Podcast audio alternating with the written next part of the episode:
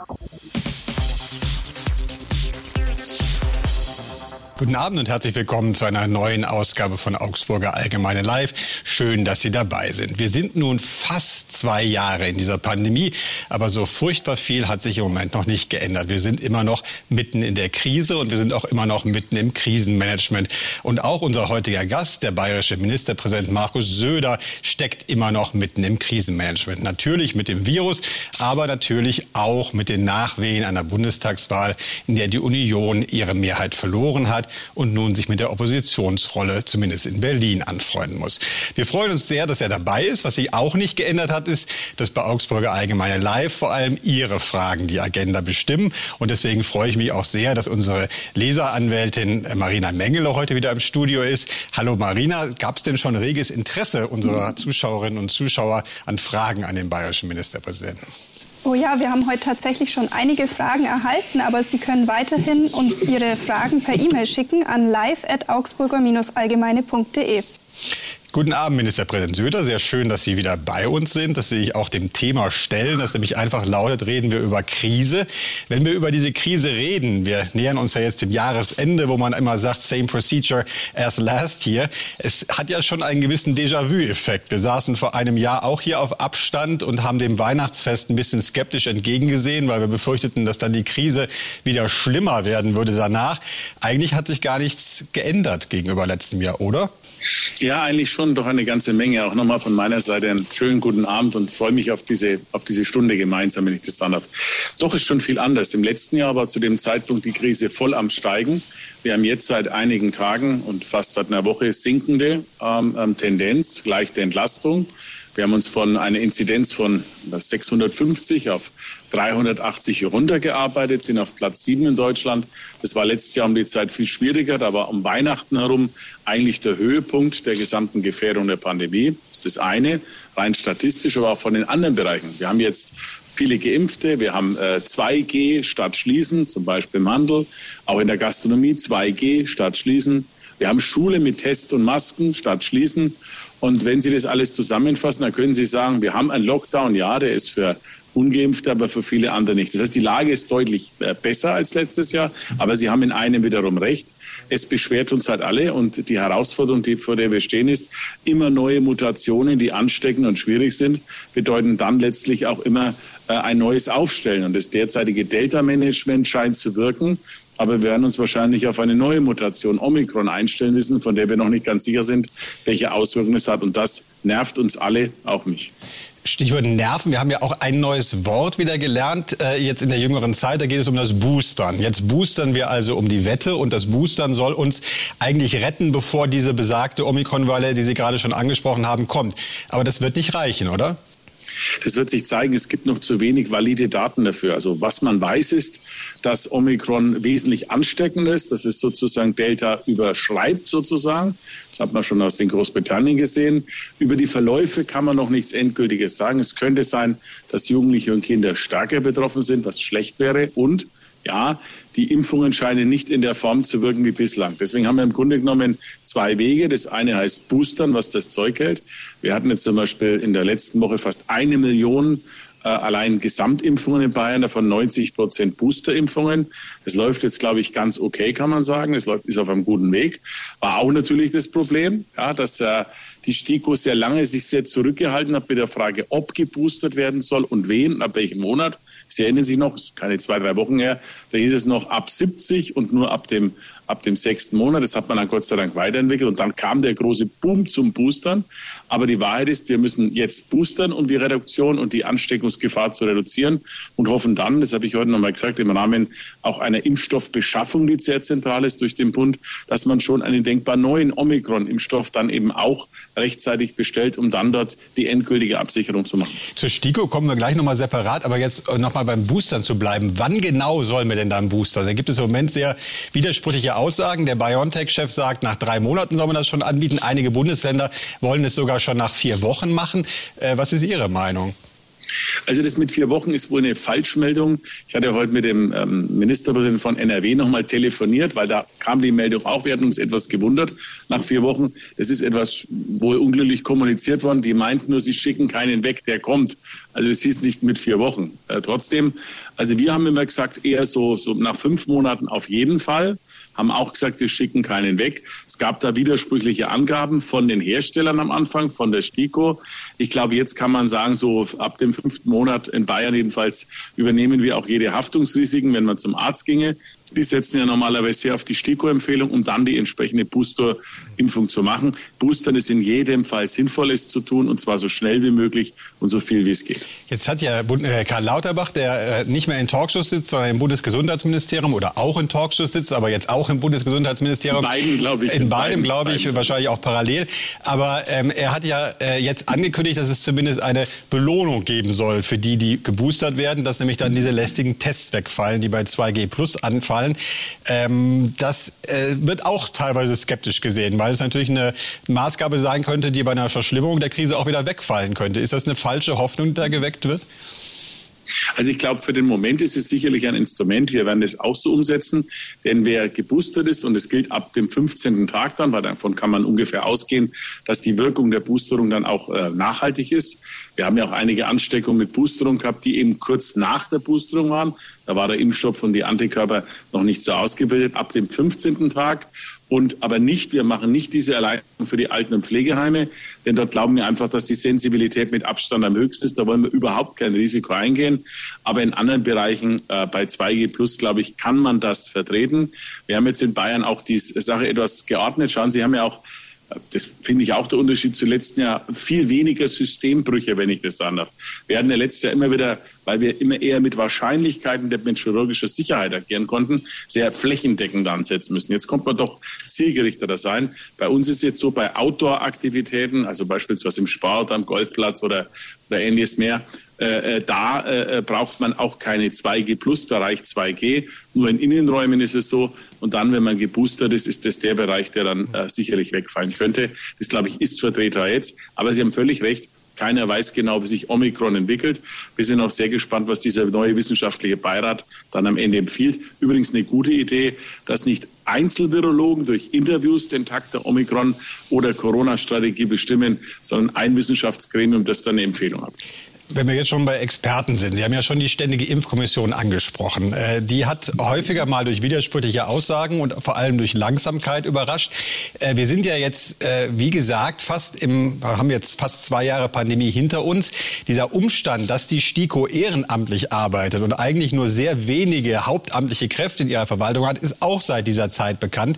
Warum hat sich daran nie etwas geändert? Warum hat man die nicht mit anderen Mitteln ausgestattet, um sicherzustellen, dass sie eben auch schneller entscheiden kann?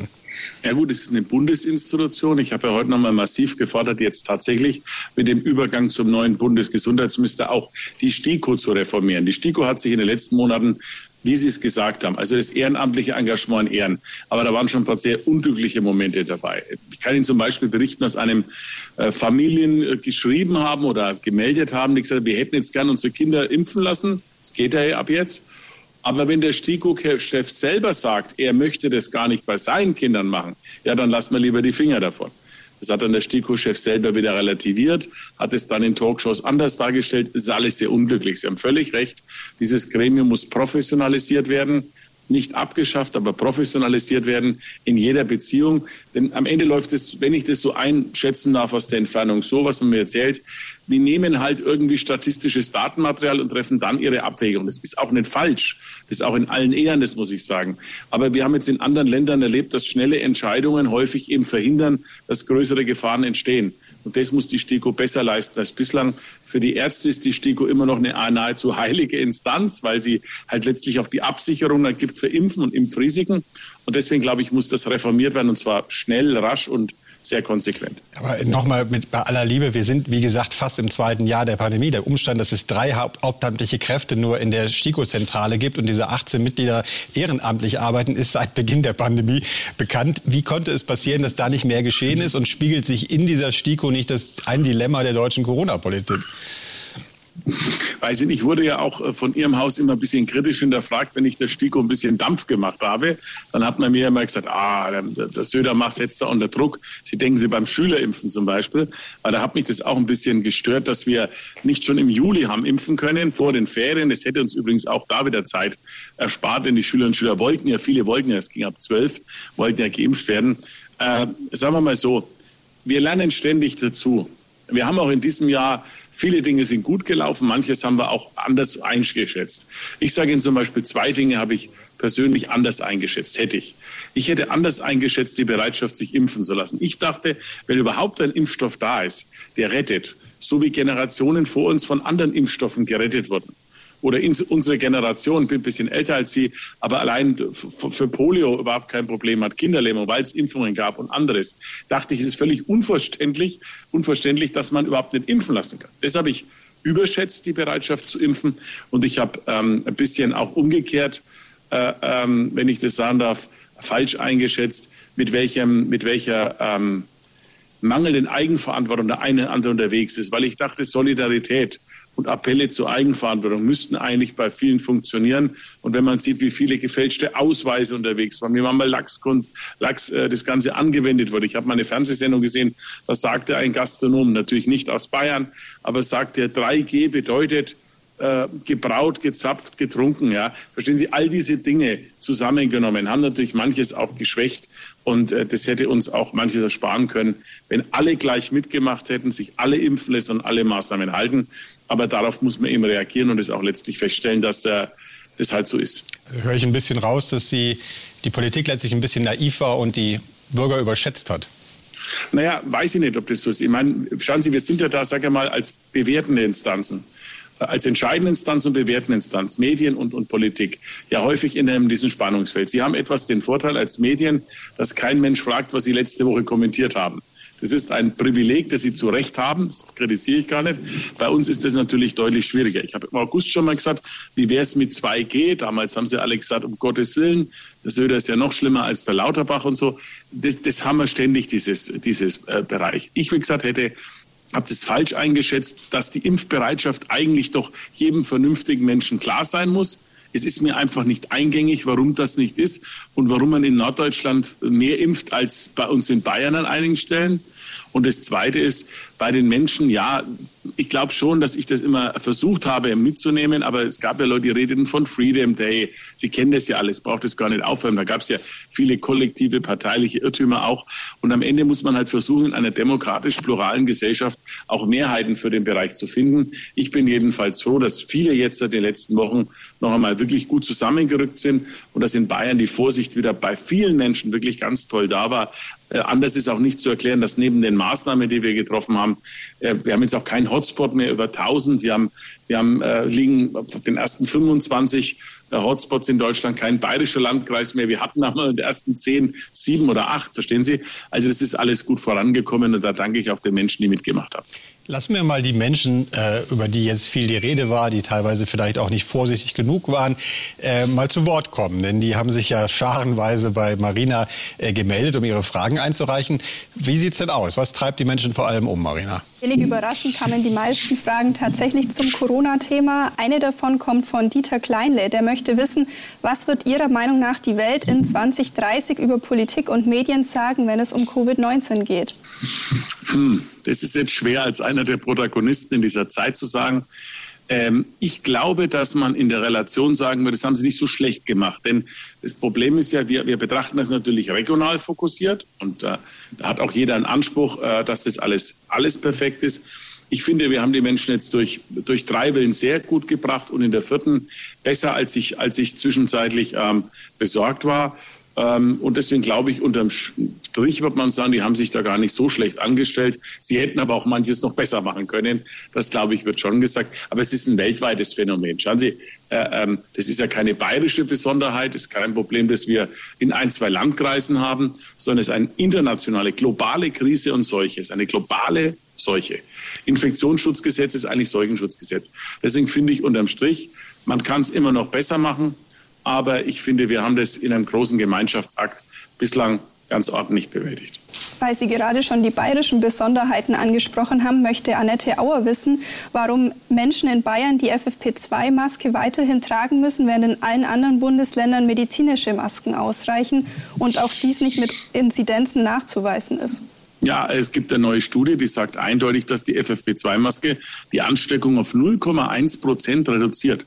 Also ein, sagen wir wirklich, außer, außer dem Impfen ist die FFP2-Maske das mit Abstand wirksamste und beste Schutzmittel, das wir haben können. Und äh, warum sollen wir nicht das beste Schutzmittel verwenden? Klar, es ist ein bisschen anstrengender als anderes, aber der Schutz vor Corona zählt da mehr. Und deswegen glaube ich, macht es auch Sinn. Äh, deswegen haben wir auch in der Schule Masken. Da, da gibt es keine FFP2-Maskenpflicht. Aber wir haben, wo es geht, Masken, Maskenpflicht und wo es auch vertretbar ist, FFP2. Ich finde es auf jeden Fall besser. Das ist ein hohes Schutzinstrument. Passend für die Schüler dann auch diese Frage, warum wird ein massiver Impfdruck auf die 12- bis 17-Jährigen ausgeübt? Mich als Mutter, schreibt Ulrike Unger, belastet das sehr. Ich bin der Meinung, es reicht, wenn die Eltern geimpft sind und ältere Personen. Warum? Schauen Sie, wir haben ja, äh, eine Mutter von Kindern hat ja in der Regel schon sehr früh zum Impfen mit ihren Kindern begonnen. Also ich selber habe auch vier Kinder. In Deutschland ist die Empfehlung nicht nur von STIKO, sondern von allen, ab dem elften Monat äh, große Impfungen vorzunehmen. Und zwar für Diphtherie, für Keuchhusten, für Polio, Hepatitis und ähnliches mehr. Also es gibt ja das schon. Wir haben 95 Prozent der Erstklässler sind geimpft, wenn sie in die Schule gehen. Und wir haben dort sogar eine Maßernimpfpflicht. So, jetzt reden wir nicht über die Kleinen, sondern wir reden über die Frage äh, 12 äh, bis 17. Ähm, dort hat die STIKO empfohlen, dass man impfen kann. Es gibt derzeit keine Impfpflicht. Es wird diskutiert werden, ob das für andere Altersgruppen als den unter 18-Jährigen sinnvoll ist. Das soll der Ethikrat einen Vorschlag machen. Ich halte mich da in der Sache raus. Aber eins weiß ich, Impfen ist auch bei jungen Leuten die beste Möglichkeit für Freiheit kann das nur sagen. Sie stecken weder sich noch andere an. Sie stecken weder Eltern noch Großeltern an. Und da wir festgestellt haben, dass es Impfdurchbrüche geben kann, da wir festgestellt haben, dass bei Omikron die Impfwirkung nachlässt, ist es meiner Meinung nach relativ gefährlich, ähm, dass man sozusagen das völlig offen lässt und, äh, und sagt, na ja, wenn die Kinder müssen, die Jugendlichen müssen nicht geimpft werden, die Älteren sind doch geimpft, da kann die Impfung nicht so wirken. Wir bewegen uns immer noch in einer gefährlichen äh, Situation und wir haben nach wie vor sehr viele Todesfälle. Es ist nach wie vor so, dass die Situation in Krankenhäusern angespannt ist. Etwas besser, Gott sei Dank, auch durch Reaktivierung und Neuaktivierung von Pflege. Fast 80 Millionen insgesamt ausgeben, alles zusammen. Äh, aber trotzdem bleibt die Gefahr schwierig. Und deswegen, also meine Kinder zum Beispiel wollten sich impfen lassen, weil sie auch gesagt haben, hey, das gibt mehr Freiheit und, und, und, und Sicherheit. Und mein Eindruck ist auch, dass die Kinder mit der Impfung oder die Jugendlichen, sagen wir so, die Jugendlichen da deutlich souveräner umgehen als viele andere. Nochmal äh, zurück zur äh, Impfpflicht. Da haben Sie sich ja insgesamt aus der Debatte nicht rausgehalten. Sie haben lange ähm, sich gegen eine allgemeine Impfpflicht ausgesprochen, aber jetzt zuletzt ja klar erkennen lassen, dass Sie sich doch diese sehr gut vorstellen können. War das nicht einer der größten Fehler der Corona-Politik, dass man überhaupt das so kategorisch ausgeschlossen hat? Weil es ist ja jetzt doch bei vielen Menschen als Glaubwürdigkeitsproblem empfunden worden, dass es jetzt doch anders kommt. Ja, das, das kann man abwägen. Ich glaube halt nur einfach, neue Fakten erfordern auch, äh, fordern auch im Grunde genommen eine Neubewertung. Und die Situation ist einfach so, dass durch die Impfdurchbrüche, durch neue Mutationen sich die Lage halt einfach nochmal grundlegend äh, verändert hat. Also ich meine, wir sind, wenn man das mal überlegt, obwohl wir einen Impfstoff haben, der an einigen Stellen nach gewisser Zeit eben nicht mehr so wirkt, und obwohl wir eine gefährlichere Mutation haben mit der Delta-Variante, halten wir uns da relativ wacker und stabil auch mit dem, was offen ist und was nicht offen ist. Wir haben einen Lockdown für Ungeimpfte, weil halt zum Beispiel nach den äh, Zahlen des LGL neun von zehn Ansteckungen eben durch Ungeimpfte stattfinden. Also insofern, glaube ich, kann man dann sehen, da ist der größte Bedarf. Nur Impfen hilft so. Wenn ich dann überlege, wie in diesem Jahr es war und dann bei neuen Mutationen, Omikron lauert ja sozusagen vor der Tür im nächsten Jahr, dann kommen wir in eine Endlosschleife hinein. Auch die ganzen Genesenen stecken sich wieder an neue Gefahren, neue Mutationen. Es kann sich auch durch das Wiederholen der rotierende Corona-Ansteckungsverfahren auch immer neue Mutationen ergeben. Es ist ja sehr auffällig, dass dort, wo schlecht geimpft wird, jetzt Südafrika oder wie wir es in Indien hatten zum Beispiel, dass da schneller Mutationen entstehen können, die uns vor ganz andere Herausforderungen stellen. Deswegen glaube ich, dass die Impfpflicht die einzig echte Chance ist. Ich finde jetzt, dass es schade ist, dass es nicht gleich beschlossen wurde, sondern dass es erst wieder ins neue Jahr lang hineingeht. Ich denke, dass das am Ende die beste Chance ist. Übrigens, das habe ich ja mit Winfried Kretschmann in einem gemeinsamen Beitrag für die FAZ auch geschrieben, nicht nur Corona zu einzudämmen und zu besiegen, sondern ich, ich glaube, dass es auch die Spaltung der Gesellschaft verändert. Denn am Ende, wenn die Impfpflicht dann kommt, dann werden auch viele entscheiden, Mensch, so schlimm war es gar nicht. Es gibt ja auch andere Impfstoffe, dann diese sogenannten Totimpfstoffe, die dann in so einem Verfahren angewendet werden können. Und am Ende wird die Mehrzahl sehen, es war nicht so schlimm, es hat geholfen und es gibt Freiheit und ein besseres Gewissen. Wenn wir schon die äh, Spaltung der Gesellschaft ansprechen, ein Problem ist ja einfach, dass ähm, teilweise zumindest äh, die Rolle des Staates und der Regierung in dieser Krise einfach kritisch bewertet wird. Wir hatten äh, vorige Woche, Sie wissen, sehr klare Aussagen auch hier von äh, Kommunalpolitikern aus der Region, Landrat Seiler, auch OB Weber, die gesagt haben, in manchen Facetten zumindest erinnert sie das fast an Staatsversagen, der Umstand, dass nicht genug Impfstoff gerade jetzt zur Verfügung steht, wo viele Leute dann doch noch Impfungen bekommen möchten oder sich boostern lassen möchten. Äh, verstehen Sie solche Kritik? Zunächst einmal, es gibt ja zwei Arten von Kritik. Es gibt die Grundsatzkritik. Die Grundsatzkritik geht auf zwei Weisen. Die eine war, die sagen, Corona gibt es gar nicht. Also das ist der, der Hardcore-Corona-Leugner-Bereich. Äh, der, glaube ich, können wir, da können wir insofern jetzt in dem Gespräch etwas vernachlässigen, weil wir, glaube ich, gemeinschaftlich der Auffassung sind, Corona gibt es und das ist eine Seuche und die ist gefährlich. So, das ist ja die eine Argumentation. Die zweite Argumentation war, das alles ist nicht verhältnismäßig und nicht verfassungsgemäß. Dies ist jetzt fundamental widerlegt worden ähm, ähm, vor dem Bundesverfassungsgericht. Die Entscheidung ist schon ganz wichtig, weil sie hat entschieden, nicht nur, dass einzelne Maßnahmen wie Ausgangsbeschränkungen verfassungsgemäß waren, sondern sie haben im Tenor gesagt, dass zum Schutz der Allgemeinheit, zum Schutz des Lebens, des Gemeinwohls einzelne Beschwerlichkeiten hinten anzustehen haben. Das ist schon eine Grundsatzentscheidung, dass alles verfassungsgemäß war. Und die dritte Ebene ist die des Organisationsmanagement. Da verstehe ich zum Beispiel den Ärger über den Impfstoff. Äh, ich habe den Bericht der letzte Woche da gelesen. Da wurde so der Eindruck erweckt, es ging also in der Frage Impfstoff gegen die Staatsregierung. Ähm, glaube ich, das geht da tatsächlich an den Bund, was das Impfstoffmanagement betrifft. Da haben wir uns auch gewundert und fanden da manches in der, Ko in der Kommunikation auch unglücklich.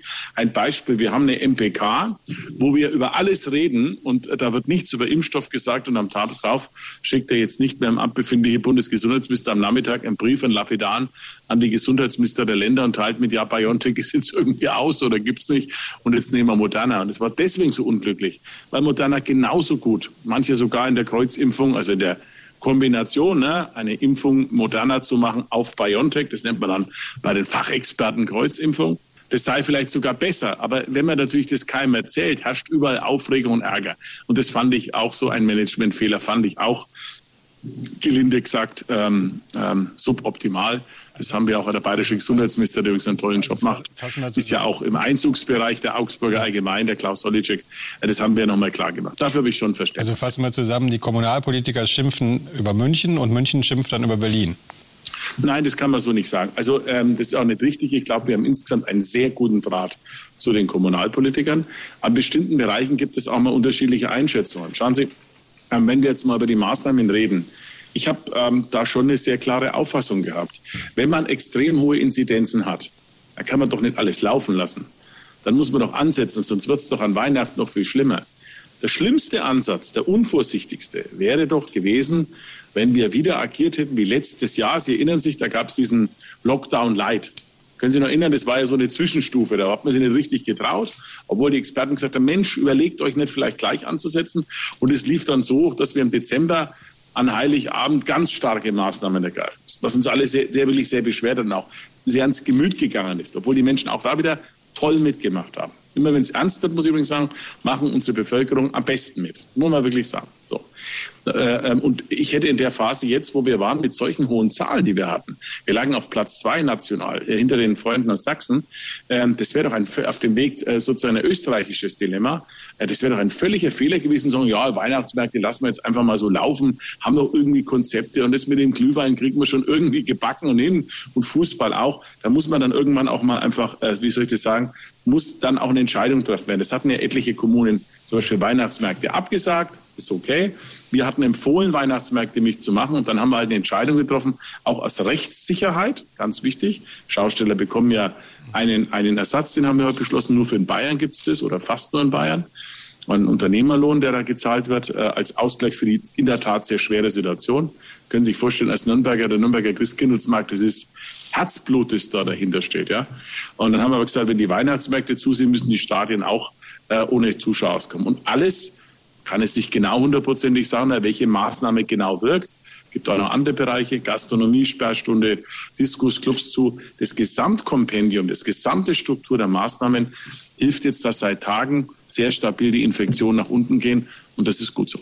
Wenn wir schon bei Maßnahmen sind, ähm, die umstritten sind, der Handel klagt doch sehr über die 2G-Kontrollen äh, am Eingang ähm, und sagt, warum geht es in Bayern nicht wie in anderen äh, Regionen Deutschlands, dass man zum Beispiel wenigstens experimentiert mit einem 2G-Bändchen, also mit einer Möglichkeit, dass man nur einmal getestet wird und dann den Rest des Tages äh, mit diesem Bändchen eben problemloser in den Handel gehen kann. Ist das was, was Sie nach wie vor ausschließen wollen für Bayern oder ist das was, was Sie erwägen würden? Der Gesundheitsminister hat eindrücklich gebeten, das nicht zu machen mit den Bändchen. Also zunächst einmal ist es schon gar nicht so leicht mit äh, digitalen Impfausweisen immer alles gut zu kontrollieren, hat es Fälschung gegeben. Beim Pändchen sagt der Gesundheitsminister, das wird unübersichtlich. Wer gibt denn das Pändchen aus? Wer ist denn autorisiert festzustellen, dass man tatsächlich geimpft ist? Verstehen Sie? Also das, das, das stelle ich mir gerade wieder vor. Ich erinnere mich nochmal, dass wir so eine händische Testdebatte hatten. Sie erinnern sich noch vor im Sommer letzten Jahres mit den Testpannen, die dann waren. Also da gibt es dann irgendwann einen Bändchen, ein Bändchen-Desaster. Das, glaube ich, würde nicht funktionieren. Wir waren bei 2G im Handel zurückhaltend, das sage ich ausdrücklich als Bayern, weil wir gesagt haben, man kann an sich schon mit FFP2-Masken und auch mit größeren Abstandsregeln das machen. Es war dann aber die Bundesvorgabe und ich setze mal halt vernünftig um. Und der, mein Eindruck ist im Großen und Ganzen, die Bevölkerung ist nicht undankbar, denn die Bevölkerung kann so mit einem deutlich besseren und ruhigeren Gewissen das Weihnachts den Weihnachtseinkauf und das Weihnachtsshopping genießen. Und ja, es ist nicht ganz leicht alles, aber ich glaube, die Zurückhaltung also ganz volle Städte, da hätte auch viele Kundschaft das bewusst so nicht gewollt. Aber es war eine Bundesvorgabe und die setzen wir halt jetzt um. Kommen wir nochmal zur Bevölkerung, die vielleicht unzufrieden, vielleicht doch zufrieden ist. Marina, wie sieht es aus? Äh, wir haben eine Frage von Reinhard Dobeneck. Er fragt, weshalb werden Corona-Leugner, die sich mit Corona infizieren, nicht an den Kosten der Genesung beteiligt und stattdessen muss die Gesamtheit der Steuerzahler für ihre Genesung aufkommen? Ja, das ist eine Frage, die stellt man sich oft. Und auf den ersten Blick würde man sagen, äh, dieser Argumentation kann man viel abgewinnen. Denn tatsächlich ist es ja so, äh, dass die ähm, Intensivstationen überwiegend der Intensivpatienten sind ungeimpfte. Und manchmal ist es für die Pflegekräfte auch echt sehr anstrengend, dass dann Leute, die das auch wieder überstehen, trotzdem danach fest überzeugt sind, dass es gar kein Corona war. Und also die, die, die Stimmung ist da sehr gereizt. Trotzdem widerspricht es halt diesem Solidargedanken der Versicherung, den man macht. Äh, ähm, äh, und auch den Einzahlungen, die geleistet wurden über die Krankenversicherung. Insofern lässt sich das rechtlich nicht umsetzen und äh, daran sollte man auch nicht rütteln. Auch wenn ich jetzt für, die, für den Ärger, den der eine oder andere empfindet, durchaus menschlich Verständnis habe, aber politisch, gesellschaftlich ist das sicherlich ähm, nicht umsetzbar und nicht richtig. Wir haben dann noch mehrere Fragen bekommen, die erklären, dass Sie äh, Probleme haben, einen Boostertermin zu bekommen. Was möchten Sie denn gegen die überlasteten Impfzentren unternehmen? Ja, zunächst einmal, die Impfzentren sind ja massiv hochgefahren worden. Die Impfzentren sind im im, im Bericht der Kommunen. Ähm, ähm, wir haben da sehr, sehr viele Impfzentren in den Kommunen, die ganz hervorragend äh, klappen. Und zwar mehrere. Zum Beispiel Nürnberg hat jetzt vier oder fünf sogar auf den Weg gebracht, nicht nur eines. Und die impfen auch, also bis 22 Uhr. Da müssten sie viel möglich machen. In vielen der Impfzentren braucht man nicht einmal mehr einen Termin, da geht man einfach hin. Also das ist das eine. Das zweite ist, bei den Ärzten haben wir tatsächlich das Problem, weil halt äh, für, für Ärzte nicht die ganze Woche geimpft wird, sondern nur an bestimmten Tagen. Manche, manche machen auch viel mehr. Das ist auch toll. Aber deswegen haben wir dann so die Aussagen bekommen, ja, erst in, in zwei Monaten. Also normalerweise müssten die Impfzentren und die Ärzte zusammen schon ein gutes Angebot machen. Wir haben jetzt beim Bund darauf gedrängt. Es ist jetzt auch beschlossen worden dass auch Apotheker impfen können. Wir warten jetzt allerdings über die Umsetzung. Das wird eine zusätzliche Entlastung bringen. Also im Moment wird versucht, jede Infrastruktur zu nutzen, zu impfen, was nur das Impfen geht. Sie haben vor einiger Zeit ähm, Aufsehen damit erregt, als Sie auch sehr hässliche E-Mails, die Ihnen während der Corona-Krise äh, zukamen, laut vorgelesen haben und mal gezeigt haben, wie viel Hass und Spaltung in der Gesellschaft da stecken. Wir haben jetzt in den vergangenen Wochen ähm, verstörende Bilder gesehen, beispielsweise von Fackelzügen äh, vor äh, Politikerwohnungen. Sind das die neuen äh, Aasgeier der Pandemie, wie es äh, Winfried Kretschmann gerade gesagt hat? Ja, das ist übel und widerwärtig. Wissen Sie, ähm, für mich persönlich ist das nicht so schlimm. Ich bin gut geschützt und ich glaube auch, dass ich ein relativ dickes Fell habe und mit solchen Dingen gut umgehen kann. Aber es sind ja nicht nur Bedrohungen gegenüber Ministerpräsidenten oder Ministerinnen aus Sachsen oder so, sondern es geht ja auch breit in die Gesellschaft hinein. Journalistinnen und Journalisten, Bürgermeisterinnen und Bürgermeister werden angegriffen. Es werden Leute aus dem Gesundheitssystem angegangen, bedroht. Und das ist in einer Form eklig und widerwärtig, dass sich der Staat es nicht gefallen lassen kann. Und wenn Sie letzt erst künstlich gesehen haben, in einer, einem, einem AfD-Chat, der Bayerische Rundfunk hat es ja aufgedeckt, wo dann von Revolution und Anzünden und, äh, und diesen Dingen gesprochen wird. Ne? Wobei, wenn Sie dann die Leute sehen, die das geschrieben haben, da denken sie, Mensch, die, die, die kommen nicht mal am Hausmeister im Landtag vorbei oder am Offizianten. Aber damit wird eine Saat gelegt, ja, in die Breite von Menschen, die offenkundig mit wirren Gedanken umhergehen. Da muss der Staat sehr hart agieren. Wir haben morgen früh einen Kabinettsausschuss mit dem Justizministerium und dem Innenministerium und den zuständigen Oberstaatsanwaltschaften für das Thema Hass und Hetze und Hate Speech und werden uns nochmal genau beschäftigen, was wir tun müssen. Wir müssen auch die digitalen Kanäle, die hauptsächlich Transport sind von solchen Dingen und die auch nicht, nicht mal bei uns stattfinden, sondern außerhalb Europas, so wie Telegram, mit denen müssen wir uns härter beschäftigen. Da muss sich auch was verändern. Das wäre meine nächste Frage, was der Staat da eigentlich tun kann, weil ähm, ganz so einfach wie zum Beispiel soziale Netzwerke zu regulieren, ist ja so ein Dienst wie Telegram nicht. Also was genau würden Sie da vorschlagen? Naja, zum einen einmal, zunächst mal muss man, muss man bei Telegram klare Aufforderung machen, Hass und Hetze, Hetze zu beseitigen und es auch äh, äh, sozusagen auch rechtlich verbindlich festlegen. Das geht alles. Und sollte sich dann äh, dieser Dienst nicht bereit erklären zu helfen, dann gibt es auch Möglichkeiten zu blockieren. Auch das geht schon. Das wäre ein sehr weitreichendes, ultimatives Mittel. Da müssen wir mal schauen, ob das ähm, angemessen wäre ähm, und ob natürlich auch äh, äh, dieser, dieser Dienst auch agiert. Aber der scheint ja, und das werden wir morgen mal besprechen, der scheint ja einer der zentralen der zentralen Transportwege zu sein, die dort stattfinden. Und äh, schauen Sie, Freiheit ist ein ganz zentrales Gut, aber es macht keinen Sinn, unbegrenzte Freiheit für die Feinde der Freiheit zu haben, sondern es gibt Grenzen. Und die Grenzen werden von, von unserem Recht definiert. Die Grenzen werden definiert von der Menschenwürde anderer. Und äh, die Grenzen werden auch definiert, wo der Schaden anderer anfängt. Und ich glaube, hier muss die Demokratie wehrhaft bleiben. Sie darf sich nicht darauf einlassen, dass sie Stück für Stück zerstört und zertrümmert wird. Und damit meine ich nicht jemand, der impfskeptisch ist, dass wir uns da richtig verstehen.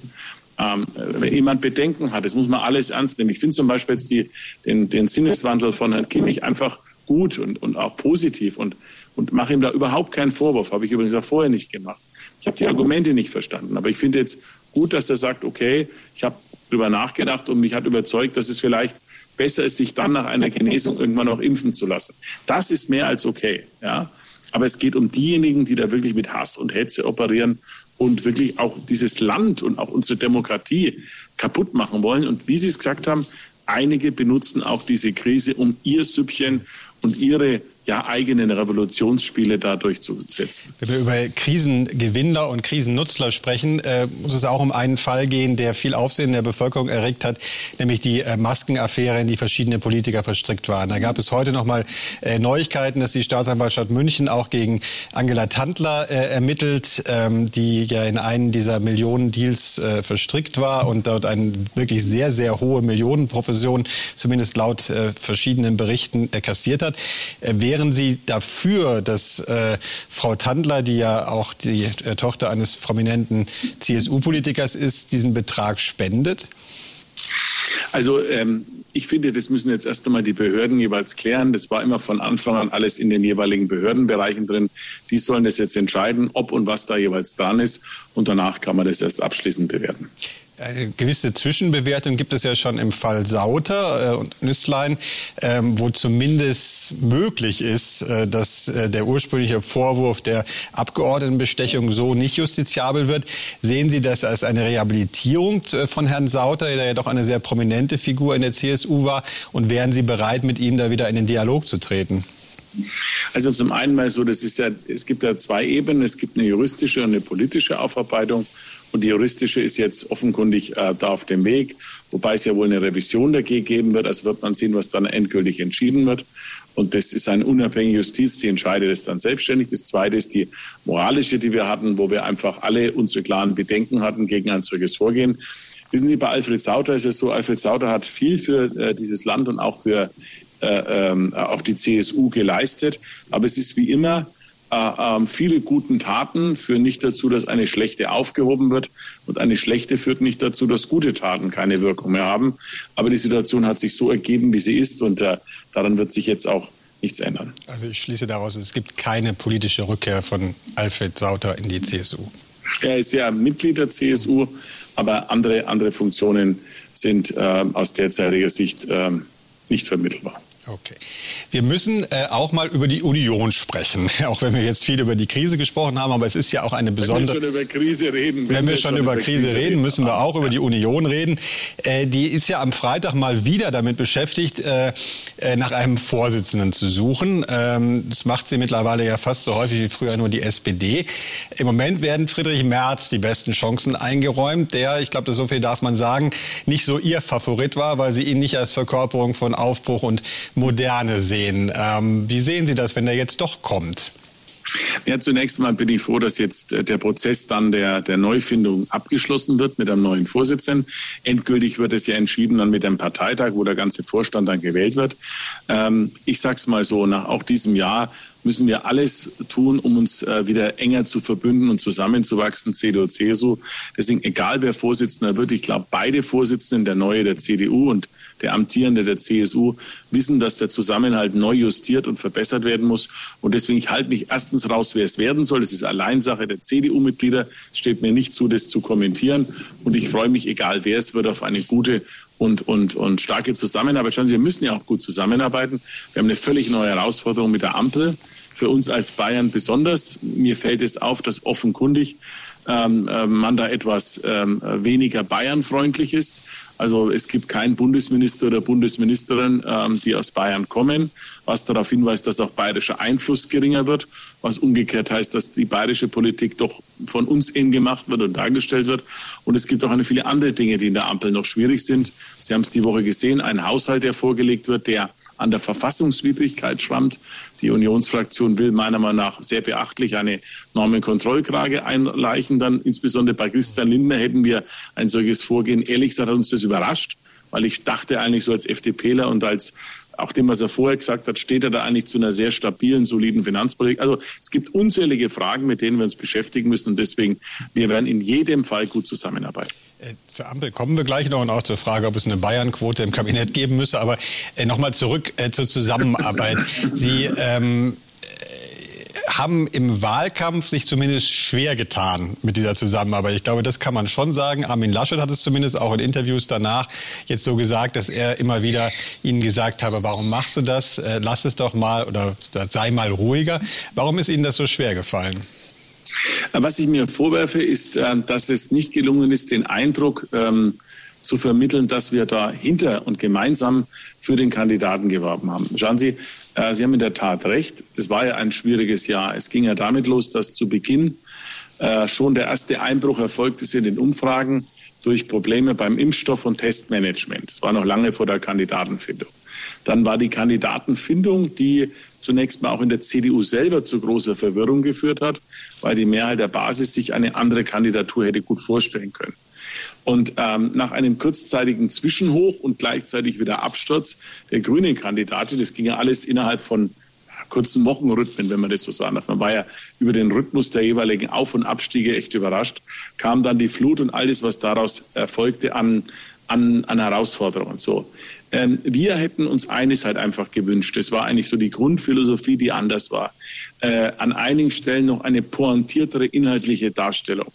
Da gab es aber in der gemeinsamen Abstimmung eben eine andere Auffassung und da hat ein Kanzlerkandidat einfach äh, die sozusagen Entscheidungs Befugnis für einen Wahlkampf. Und wie gesagt, es gelang uns nicht dann in dem Wahlkampf äh, diesen Eindruck zu vermitteln, dass wir zusammenarbeiten wollen. Ja, ich habe, glaube ich, einmal gesagt, es ist ein Schlafwagenwahlkampf.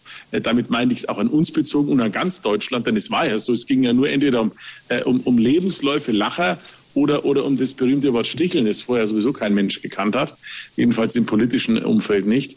Und wir haben dann am Schluss versucht, nochmal viel Gemeinsames zu machen. Ich glaube zum Beispiel der CSU-Parteitag war wohl die, die beste Veranstaltung, die es im ganzen Wahlkampf gab. Aber Sie haben recht, es gelang nicht, diese Art von Harmonie dann so stark zu vermitteln. Aber, aber die Wahrheit ist, glaube ich, auch, jeder hat sein Narrativ, dass das nicht das Entscheidende äh, im Wahlergebnis war. Es hat sicherlich nicht alles geholfen, aber die Dinge lagen tiefer und weiter. Äh, nicht umsonst ist dann Olaf Scholz auch am Ende Kanzler geworden. Nur kurz nochmal, wenn es, Sie sagen, es gelang uns nicht, dann meinen Sie, es ist Ihnen nicht gelungen, äh, den Eindruck zu erwecken, dass Sie Armin Laschet unterstützt ja, haben. Ja, uns allen, auch dem Generalsekretär mir. Äh, es gelang uns nicht, weil, wie gesagt, es drehte sich in dem ganzen Wahlkampf, ich will da mal keine Medienschelte betreiben, weil das finde ich so ein bisschen immer albern, aber es, wissen Sie ja selber, wie es war. Am Anfang ging es um die Lebensläufe, beispielsweise von Frau Baerbock, auch eine im Grunde genommen überbewertete Thematik. Dann ging es um den Lacher äh, unseres Kandidaten, äh, äh, das auch äh, überbewertet war. Und dann ging es um die Frage, wie viel und wie eng und so weit und wie eng arbeiten zusammen. So. Und deswegen sind viele der anderen Dinge haben keine Rolle gespielt. Und deswegen ist am Ende Olaf Scholz hat gewonnen, weil sich gar keiner über ihn unterhalten hat. Und am Ende haben die Leute gesagt, naja, dann nehmen wir halt sozusagen den. Das ist ein kleines Erklärmuster, dürfen wir nicht überstrapazieren. Wir gratulieren ihm auch, das sage ich ausdrücklich. Und ich glaube, wir werden auch vernünftig zusammenarbeiten. Aber Fakt ist, so hat sich das eben ergeben. Und äh, da gelang es nicht herzustellen. Sie dürfen auch nicht vergessen, ne? eine Woche vor der Wahl haben noch, hat Wolfgang Schäuble noch die amtierende Kanzlerin massiv kritisiert. Eine Woche vor der Wahl.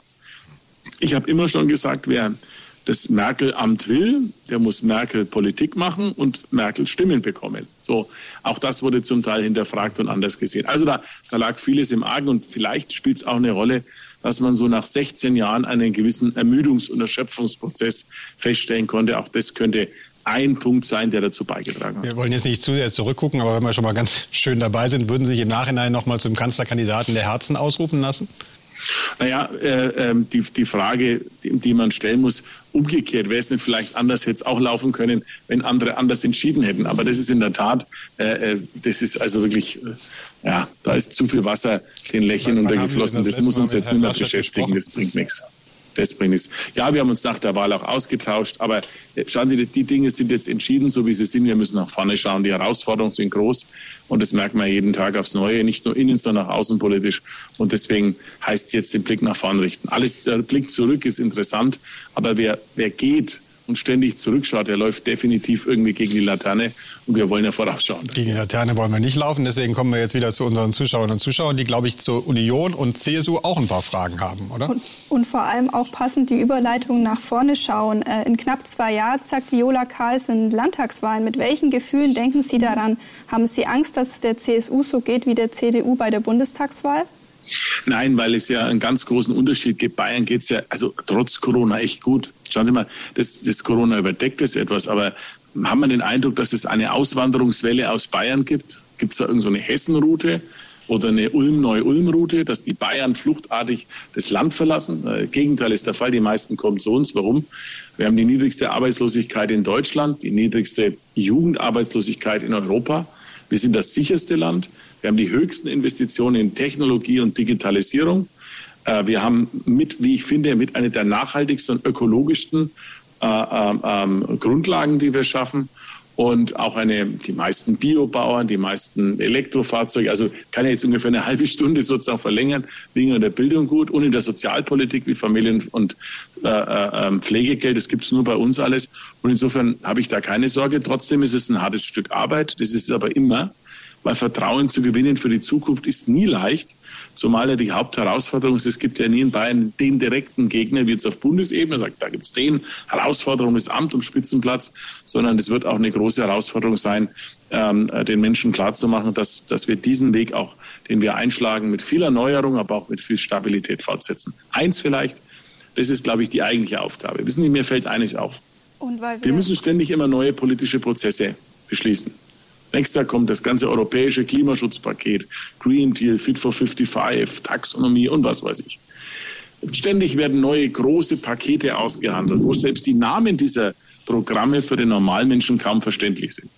Manchmal ist so mein Gefühl, dass bei der Geschwindigkeit der politischen Prozesse und Entscheidungen die Seele ein bisschen nicht hinterherkommt. Und die Aufgabe wird jetzt auch sein, Identität und bayerisches Lebensgefühl und zwar jetzt nicht nur dieses Mir san mir, Bayern ist ja viel breiter aufgestellt, durch den Zuzug, durch die Regionen, dies stärker zu verankern. Ich weiß, es gibt auch den einen oder anderen, der immer sagt, Mensch, der Markus Söder, der setzt auch auf Klimaschutz und so.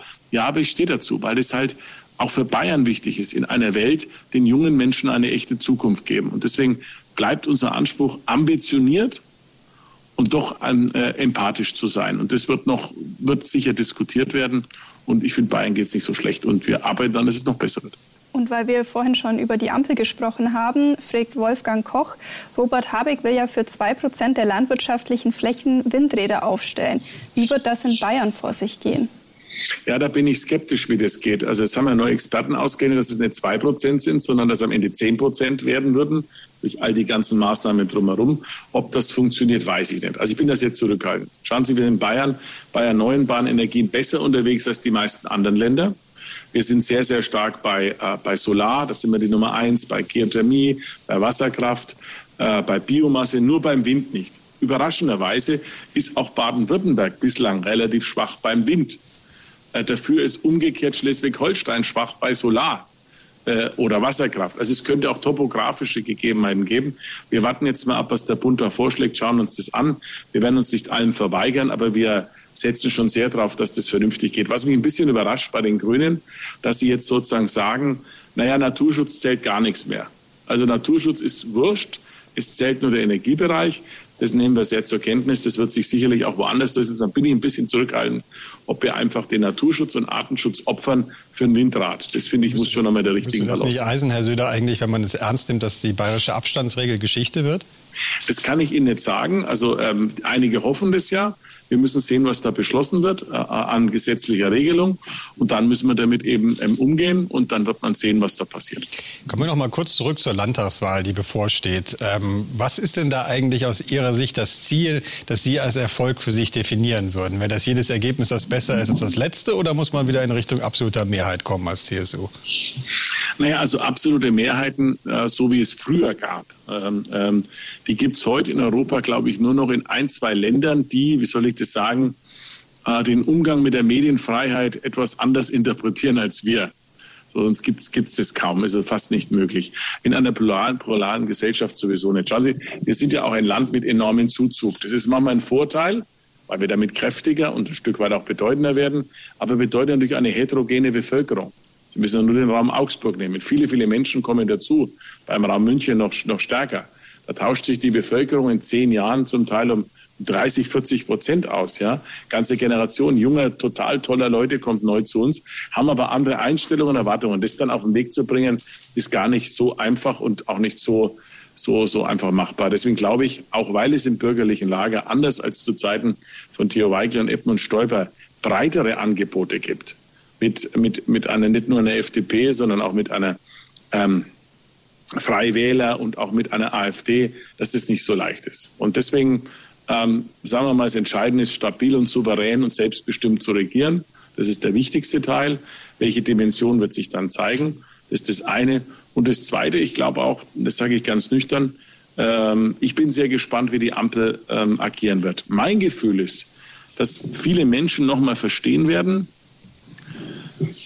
dass es doch die CSU ist am Ende, die vor allem für Bayern steht. Also auch andere kleinere Parteien, die sich bürgerlich in Bayern aufstellen, die haben ja da gar keinen kein Wahrnehmungsanspruch, keine Möglichkeit, Einfluss zu nehmen. Und bei aller Kritik, die es immer gibt, und viel berechtigter auch, also da bin ich gar nicht äh, fernab zu sagen, dass da alles immer richtig war. Wenn es um bayerische Politik geht, da ist das Copyright dann schon irgendwie bei den Christsozialen. Wenn Sie sagen, dass äh, eine absolute Mehrheit nicht mehr so realistisch ist, braucht man ja vielleicht dann doch wieder einen Koalitionspartner. Und das wären dann aus Ihrer Sicht gern wieder die Freien Wähler, weil Herr Aiwanger ja jetzt auch geimpft ist, oder? Das wäre es nicht der Entscheidende, wobei ich mich gefreut habe, dass er sich hat impfen lassen. Äh, die Freien Wähler, gerade aus dem Augsburger Raum, haben ihn ja auch massiv gedrängt, dass er es gemacht hat. Ich glaube, dass das richtig war und eine richtige Entscheidung. Da, wie gesagt, ich bin ähnlich wie im Fall Kimmich äh, nicht dabei, jetzt da mit Häme oder mit Selbstzufriedenheit aufzutreten. Ich freue mich über jeden, der im Club ist. Das ist ein gutes Beispiel und Vorbild für andere. Aber am Ende ja sind die Freien Wähler unser, unser absolut bevorzugter Partner. Wir arbeiten gibt immer wieder mal kleine Unterschiede, aber vom Grundsatz her arbeiten wir sehr, sehr gut zusammen. Und da schauen Sie, die Grünen und die FDP haben sich ja für einen ganz anderen Weg entschieden, für einen ganz anderen Weg entschieden. Bin echt sehr gespannt, wie dieses Experiment da mit dieser Ampel ausgeht. Jetzt nicht nur, weil da kein Bayer dabei ist, das ist ja nur der eine Teil, aber, aber das sind schon sehr unvereinbare Partner zusammen. Und äh, im Moment sieht es ja so aus, dass die FDP, so glauben viele Bürger in Umfragen, sehr dominant war. Ich sage Ihnen, die Grünen höhlen auch die FDP von innen aus. Das machen sie nämlich überall relativ geschickt. Ähm, da wird gesagt, ja, der Habeck da, ob das passt, das Ministerium und dagegen das große Finanzministerium. Warten Sie mal ab. Die stellen sich da sehr geschickt in der Tiefe auf, europäisch anders vernetzt und, und werden da sehr, sehr stark agieren. Ich, also das wird noch eine spannende Entwicklung sein. Und wir werden auch die Geduld besitzen, das zu sehen. Nur zwei, drei Beispiele. Ich habe vorhin vom Haushalt geredet. Ich kann mir nicht vorstellen, dass die innere und äußere Sicherheit bei der SPD in guten Händen ist, was um Bundeswehr geht und Polizei, wenn es auch um Zuwanderung geht. Ich, ich bin gegen die Drogenlegalisierung. Ich halte es für einen falschen Weg, äh, äh, zum Beispiel.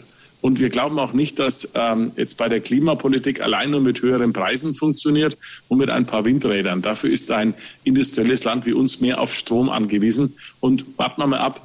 Äh, ich hoffe sehr, dass es keinen Blackout gibt bei der äh, in, äh, Strompolitik von Habeck und Co. Also es wird sehr spannend werden. Wir bringen uns konstruktiv ein, nicht nur dagegen. Aber ich glaube, da gibt es noch manche Themenfelder, wo die Ampel aus einer geordneten Ampel schnell zu einer Lichtorgel werden kann. Wenn man jetzt mal kurz zusammenfasst, um böse zu formulieren, äh, keine Wahl, kein, das ist ja auch noch ein Punkt, den Sie immer betonen, kein Wahlalter mit 16, keine Cannabisfreigabe, äh, keine Gendergesetze. Also böse formuliert könnte man sagen, äh, das hat mit der CSU, die äh, modern und sexy daherkommen soll, wie Sie es ja auch noch vor einem Jahr formuliert haben, nicht mehr so viel zu tun. Ja, was soll denn an Drogen sexy sein? Also wer Drogen sexy findet, der fällt zurück in die Woodstock-Variante. Und ich fand Woodstock weder musikalisch noch gesellschaftspolitisch gut.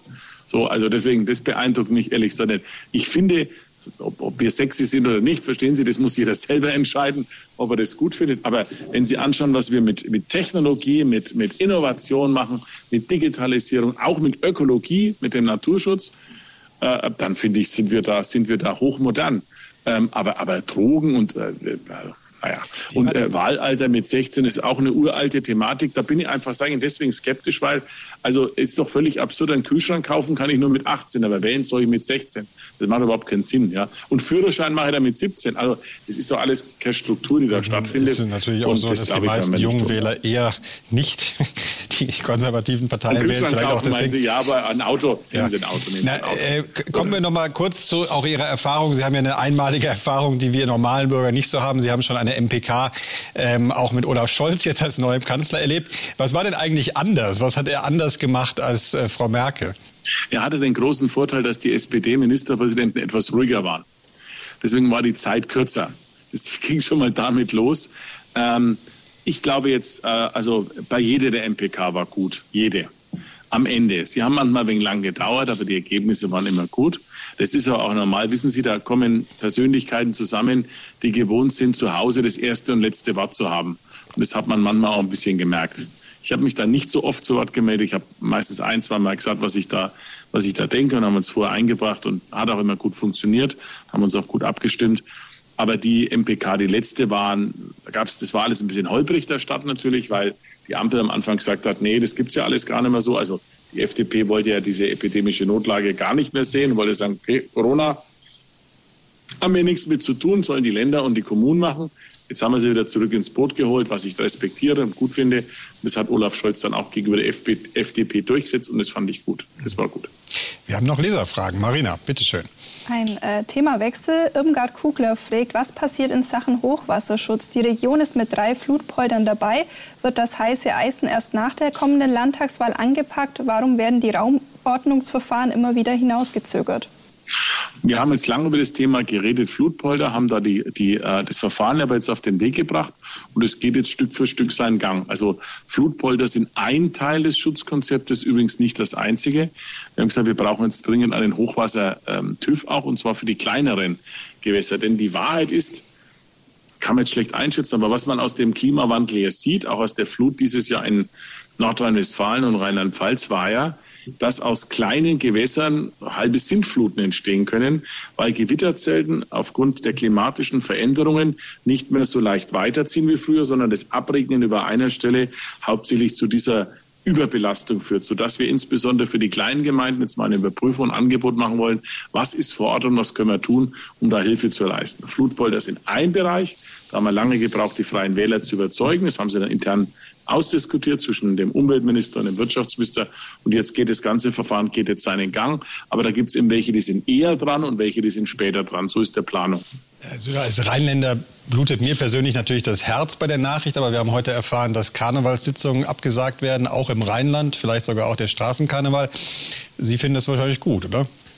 Äh, Sie wissen, dass äh, der rheinische Karneval nicht schlecht ist, aber der fränkische Fasching natürlich nochmal eine Ebene drüber. Ja? Also äh, nichts, nichts gegen, gegen Kölle Alaf, aber aber, aber Franken-Helau ist schon, schon eine Nummer und insbesondere äh, Veitshöchheim und deswegen schmerzt es immer mit. Es ist halt, wissen Sie, das ist ja das, was uns das ganze Jahr so, so, so schade empfindet. Da geht ja auch viel Nähe verloren.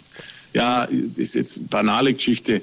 Neujahrsempfänge, die stattfinden, äh, Starkbierfeste, politische Aschermittwoch, wenn, wenn er stattfindet, wieder ein bisschen anders sein, Volksfeste der Augsburger Plärrer, solche Sachen. Ja, das sind alles Dinge, an die man sich seit vielen Jahren einfach gewöhnt hat, bis in, eben zu den Christkindlesmärkten. Das ist das, was auch in dieser Pandemie so anders ist. Schauen Sie, ich habe auch als junger Mensch, da gab es auch immer Krisen, da gab es äh, Tschernobyl, da gab es äh, Debatten um, um, um NATO-Nachrüstung, was weiß ich, Waldsterben. Aber irgendwie kommt man sich trotzdem treffen, wissen Sie?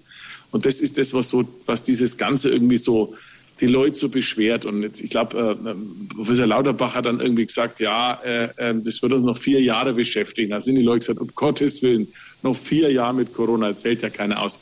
Ich glaube, das ist mit neben der medizinischen, ist die psychologische Herausforderung von Corona mit Abstand das Schwerste. Darum sollten wir alle versuchen, immer einander Mut zu machen und ein bisschen auch das Positive herauszustellen und nicht immer nur das Negative. Und ähm, dass da kein Karneval stattfindet oder kein Fasching, ist nicht schön, aber in der Abwägung der Gefahren, und sich selber, Ihnen ging es ja, glaube ich, auch so, wie dieser Start war äh, im November, so ein richtig gutes Gefühl, ähnlich wie beim vollen Fußballstadion Köln, so ein richtig gutes Gefühl hat man nicht. Ich kann das übrigens an einem Beispiel noch zuletzt auch sagen.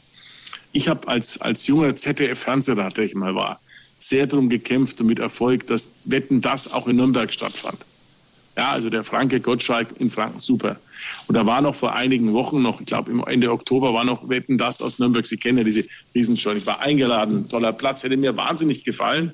Ich glaube auch Thomas Gottschalk war nicht so glücklich, dass ich dann abgesagt habe. Aber ich habe kein gutes Gefühl dabei gehabt. Und während der Sendung lief schon überall, das ist doch mit 3G, alles 3G, 3G. Und Sie wissen selber als Medienmann, sowas wird dann eingeblendet, wenn die Zuschauer plötzlich nachfragen, was macht ihr denn da? Ihr feiert da plötzlich, wir haben beginnende Corona. Und glaube ich, so ist die Stimmungslage insgesamt. Am Ende ist Vorsicht, ist man mit Vorsicht besser beraten und durchhalten besser als einfach aufgeben. Wenn wir bei Vorsicht und Feiern sind, vor einem Jahr haben Sie an dieser Stelle gesagt, dass Sie Online-Gottesdienste entdeckt haben und die auch zu Weihnachten praktizieren wollten. Ist das dieses Jahr wieder so im Hause Söder oder gehen Sie in die Kirche? Nein, dieses Jahr gehe ich in die Kirche, wobei es tatsächlich ist, ich habe das, das war äh, vergangenes Jahr an Ostern, mir so viele Predigten damals angehört wie noch nie. Und das war, fand ich schon, also hat noch mal was anderes, wenn man nicht nur seinen eigenen Pfarrer, sondern auch andere, da gibt es ganz tolle Predigten, die mich sehr bewegt haben.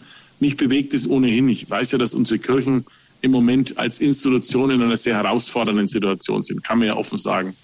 Und manches Interview auch von manchen Kardinal jetzt dieser Tage, die wir gehört haben zum Thema Corona, hinterlässt auch mehr Fragen als, als Ausrufezeichen. Ähm, aber, aber trotzdem schätze ich unsere Kirchen. Also Augsburg hat zum Beispiel auch einen tollen Bischof, den ich letztens nochmal, der bei mir war mit einem, mit einem wichtigen, tollen Antrittsgespräch. Und also ich glaube, dass uns Kirchen sehr helfen können und auch ein Gottesdienst sehr baulich ist in dieser Zeit und alles unter Corona-Bedingungen. Aber dieses Jahr finden sie statt. Ein bisschen Wettbewerb unter Predigern kann ja nie schaden. Wir wollen nicht zurückgucken zu viel, das haben wir schon ein paar Mal gemacht in dieser Sendung, aber einmal doch noch, denn Angela Merkel scheidet ja schließlich aus dem Amt oder ist geschieden aus dem Amt. Sie hat jetzt ein bisschen überraschend angekündigt, dass sie ein Buch schreiben will. Ähm, wenn Sie sich überlegen, was wird wohl über Sie in diesem Buch stehen? Oh je, das weiß man ja nie so ganz genau. Aber ich, äh, es kommt darauf an, wenn es überhaupt so ist, ich glaube es gar nicht, weil sie das, glaube ich, sehr international anlegen wird, aber wenn sie was schreiben würde, dann wahrscheinlich in unterschiedlichen, unterschiedlichen Phasen.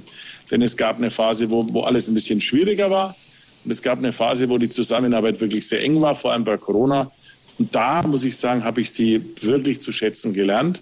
In Verlässlichkeit, in Souveränität und manchmal auch im, im Mut machen. Also äh, gerade in diesen schwierigen Phasen, immer wieder beim Höhepunkt der Wellen, ist man ja sehr selbstkritisch und sagt, ist das alles richtig und, und so weiter. Und dann schreibt man auch mal am Abend eine SMS, ich bin in Sorge, was weiß ich. Und dann hat sie ab und zu so Konfuzius-SMS geschickt, ja. Also ich sage jetzt Konfuzius-SMS, weil so, so Lebensweisheiten waren das so, ja. Also so wie Konfuzius oder Merkel sagt. Und äh, hat mir oft sehr geholfen. Habe ich auch hat auch was gebracht. Und das war dann übrigens auch der Grund, warum wir sie damals in den Chiemsee eingeladen haben. Das war, das war keine, ähm, war keine, äh, kein Sprungbrett für eine Kandidatur, sondern Dankeschön, weil wir haben es ja auch nicht immer ganz leicht gemacht.